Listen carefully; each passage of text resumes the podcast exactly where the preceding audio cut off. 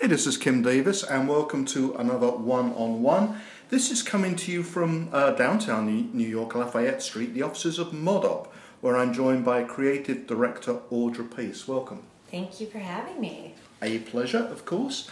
And we were just before I hit record, we were talking about the whole content thing and uh, how brands can use content, how they should use content these days. But before we really dive into that, maybe you could for any of our readers who don't know ModOp, just give us a sketch of, of what you do. Sure. So we're, we're a 360 uh, agency that partners with brands. Um, our powerhouse strengths are creative, technology, and strategy. Um, we're across five cities, uh, which is New York, Portland, uh, Los Angeles, Miami, and Panama City. Uh, New York and Los Angeles are, are sort of the powerhouse creative offices. We kind of handle the bigger brand assignments.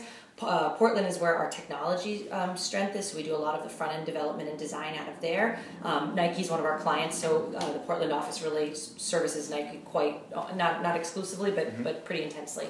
Um, Miami is where our social uh, and strategy and SEO um, uh, departments are are led and run. So we work um, cross-functionally across all of the offices and most of our campaigns will require us to do some work with portland and a little bit of it out of miami. We all work together but we kind of keep the core strengths in different places. Panama city panama is where we um, have in-source outsourced our uh, back-end uh, technological development. So our dev team is down there but they are uh, not a separate company. They're part of us. Okay. Now i understand the creative side of course. What are you doing in terms of technology um, so we we do quite a number of different types of assignments for clients. Mm-hmm. Um, Microsoft and, and Nike are big digital clients for us. For Microsoft, we do um, a lot of their in-store screen experiences. Oh, okay. Yeah. Um, so, and one that is actually about to roll out immediately is the Microsoft uh, Wall, which is the fla- uh, the flagship store if you go up right. Fifth Avenue. Heard about that? Yeah. yeah so they've got a, a, very very large screen that's outside because of the zoning laws in New York. Um,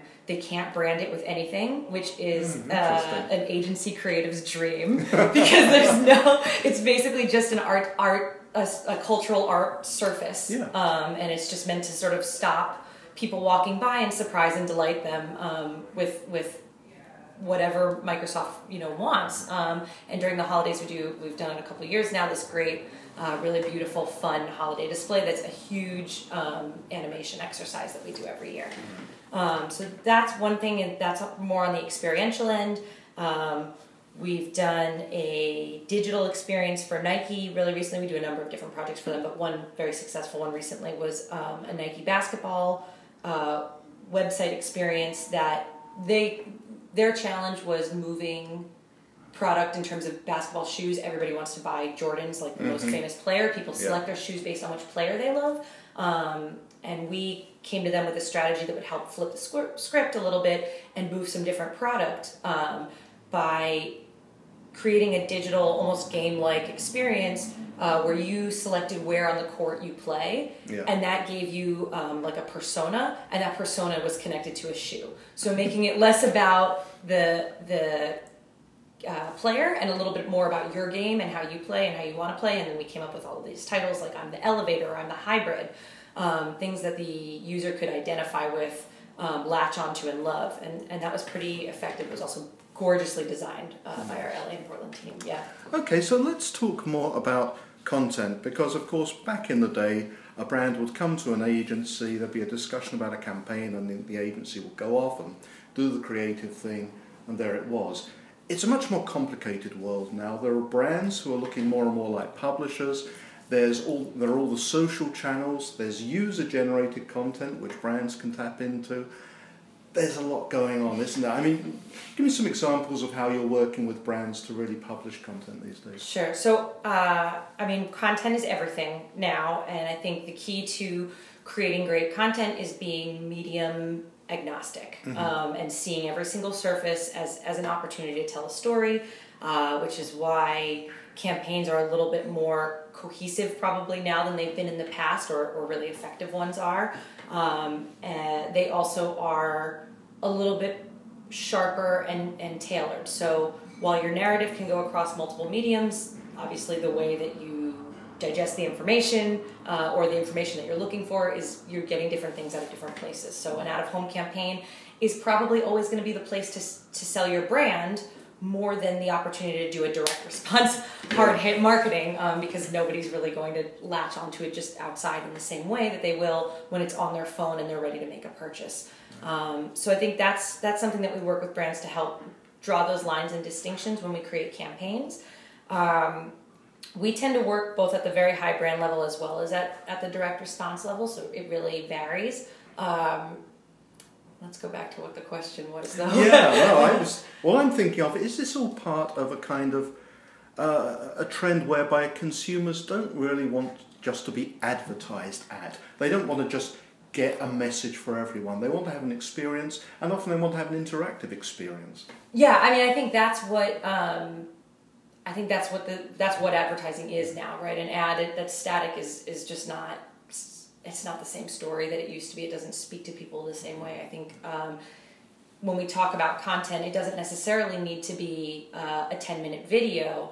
Um, and nor does it need to be a post from a social influencer. Actually, that Nike uh, example that I just gave you is a great example of content um, where it's something that immerses the user, it engages them personally, um, it allows them to play around and find themselves in it, and then right. from that they they can like connect with the brand at the very end.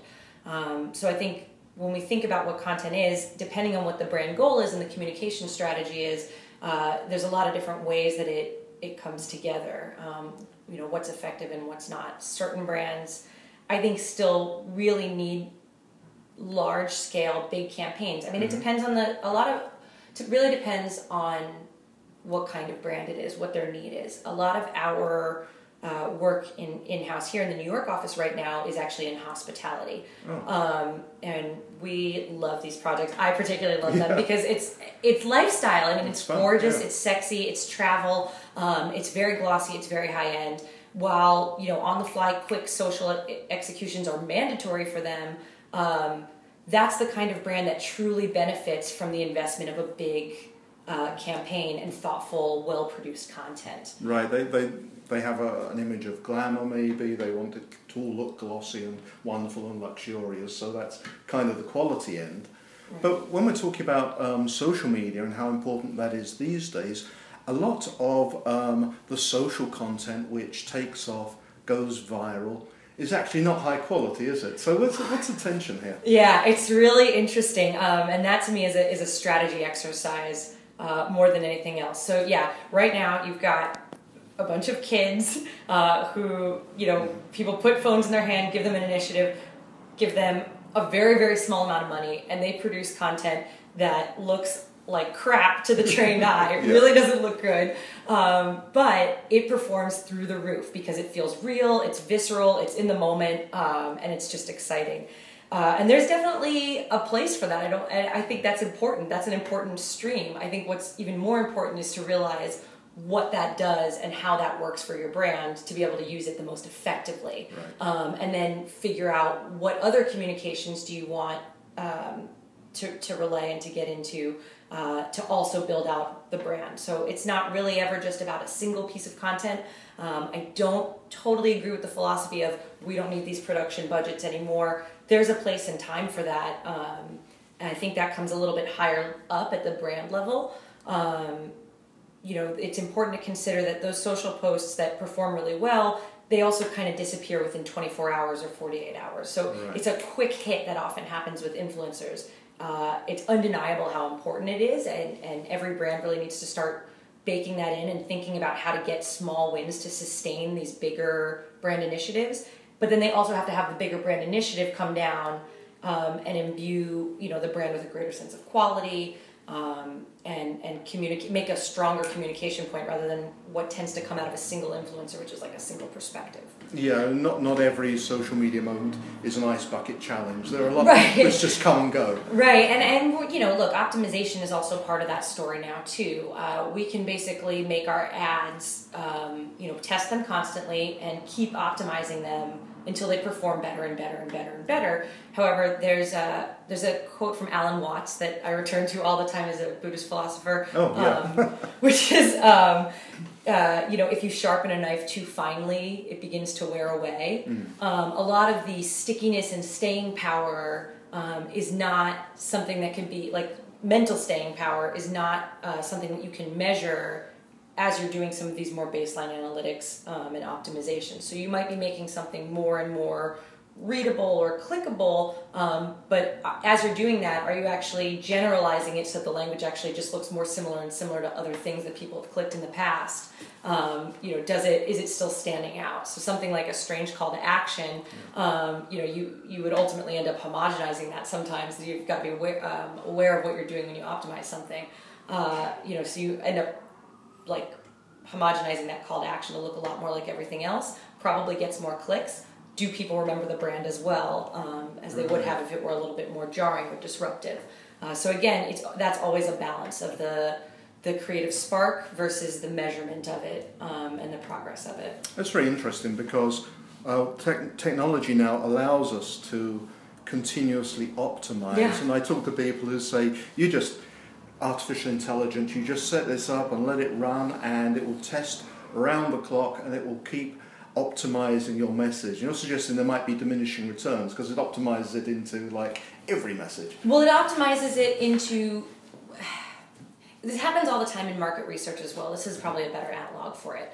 Um, invariably, when you test campaigns in market research, the focus groups almost never select the most disruptive one. Okay. Ever. Um, and the brands that are really, really strong and powerful, brand, brands like Nike, um, are ones that don't really spend a lot of time or put as much importance or don't put all of the importance on that test group mm-hmm. because what people will invariably choose as the best and i'm making quote marks right now um, for, for the podcast listeners um, what people choose as the best campaign is usually the one that looks most like a campaign i see it looks what most like expect. what they've seen and what yeah, they expect yeah. so that's great uh, but does it that's wonderful if that's what you're trying to do um, I think what a lot of brands are trying to do now, though, is not make as much or make the same kind of noise that everyone's surrounded with. Um, so there are still, and this is, you know, a creative is always going to tell you this over and over again. Mm-hmm. There are things that you have to make by hand. There are risks that you always have to take. Um, and if they're the right risks and they're on strategy and they make sense for your communication plan, um, you're going to be rewarded for them. The brand's going to be rewarded every time. Yeah. Uh, and then you've got testing and measurement to make sure that you can don't go too far. You can stay on on strategy. You can meet your objectives, but you're also able to like elevate your brand, push it into the next level, separate from from the rest of the noise that's happening, uh, which is lots and lots of content on lots and lots of channels for everyone. Yeah, that's a very interesting perspective because what I hear. Uh, week in, week out now is how machines are going to be doing the testing and the optimization. But it sounds like the risk of that is they drive everything towards uh, a kind of a sameness because the machines learn as they go along. They learn that people will go for this and everything gets kind of averaged out. But you're suggesting there's room for a human element to identify the opportunity to take a risk and do something which is a little bit unforeseen. Right, and to, I mean, when you just get infinite noise and clutter, um, it's perspective, right, uh, is always going to be the thing that stands out and that stays with people. Uh, it's so. One of our clients actually that we did a positioning, a brand positioning exercise with is, is Viceland Television, and oh, the yeah. best um, thing about working with them was that they hold uh, the human factor and made by humans. Um, as like that is the closest thing to their brand. It's deeply important to them. Mm-hmm. they don't want it to feel like something that's any anything else on tv they don't want it to feel like it's been tested and looked at. They want it to feel like it's um, it's real it's intimate it's personal. And yep. and because of it they have an army of rabid fans. Um, granted it's a very very specific brand so that army of rabid fans is not going to be the same scale as other brands. I think that's not the intention. Mm-hmm. um, for brands that are big though the same ethos can be applied. Mm-hmm. Um, I, I don't think that's that's only about staying small. I think bigger brands are the ones who generally are willing to be um, pioneers in some ways in terms of how they'll play with content, how they'll play with storytelling, how they have confidence in creating a true brand voice uh, and and sticking to it and letting it grow over time. Yeah. Just to, to finish up, there's this risk, isn't there, that we'll be drowning content in the sense that it's just getting harder and harder because there's so much of it there for anything to stand out. I mean, are we going? Are we heading for a kind of content doomsday where you can put anything out there and it just won't grab attention? Um, I mean, I think yes slash absolutely not. Um, he, here's here's why uh, not. Um, brands, not every brand needs to hit every single medium, mm-hmm. right? Like if I want to talk to you, Kim, I don't need to LinkedIn message you, Facebook friend you, right. email you, text you, and like like leave a message on your SoundCloud account. Okay. Um, you know, and and brands don't need to do that either. So again, it comes back to a, um, having a solid content strategy and communication platform. You know, not everybody has to have a micro influencer campaign just because that's what to do right now. Yeah. Um, and we figured out that you know having people with 30 million viewers. Um, or, or followers is not uh, as effective as maybe somebody with 125 or whatever. So now everybody's going to pull out from that that million dollars that they were paying this influencer, drop a little bit less into that influencer, and think that that's going to solve the problem. Okay. Um, I think it's like pick your pick your channels, pick what's ownable for you and what makes sense. Um, if your if your target's on Facebook, be on Facebook. If your target's on Snapchat, go be on Snapchat. You don't need to be on both places. In fact, most brands don't necessarily need to be on both places. Um, do you need to be on broadcast TV? Should you be? Do you need to be on YouTube? Should you be? Um, so I think we're starting to ask those kinds of questions. Uh, brands like uh, Mr. Porter or Aesop, uh, right? They Aesop makes a literary magazine. Okay. Um, you know, who would have seen that coming from a soap company? But it actually makes a lot of sense. It's really on brand for them, and there's not a lot of other companies that produce a literary magazine, right, right. Um, including literary magazines. so.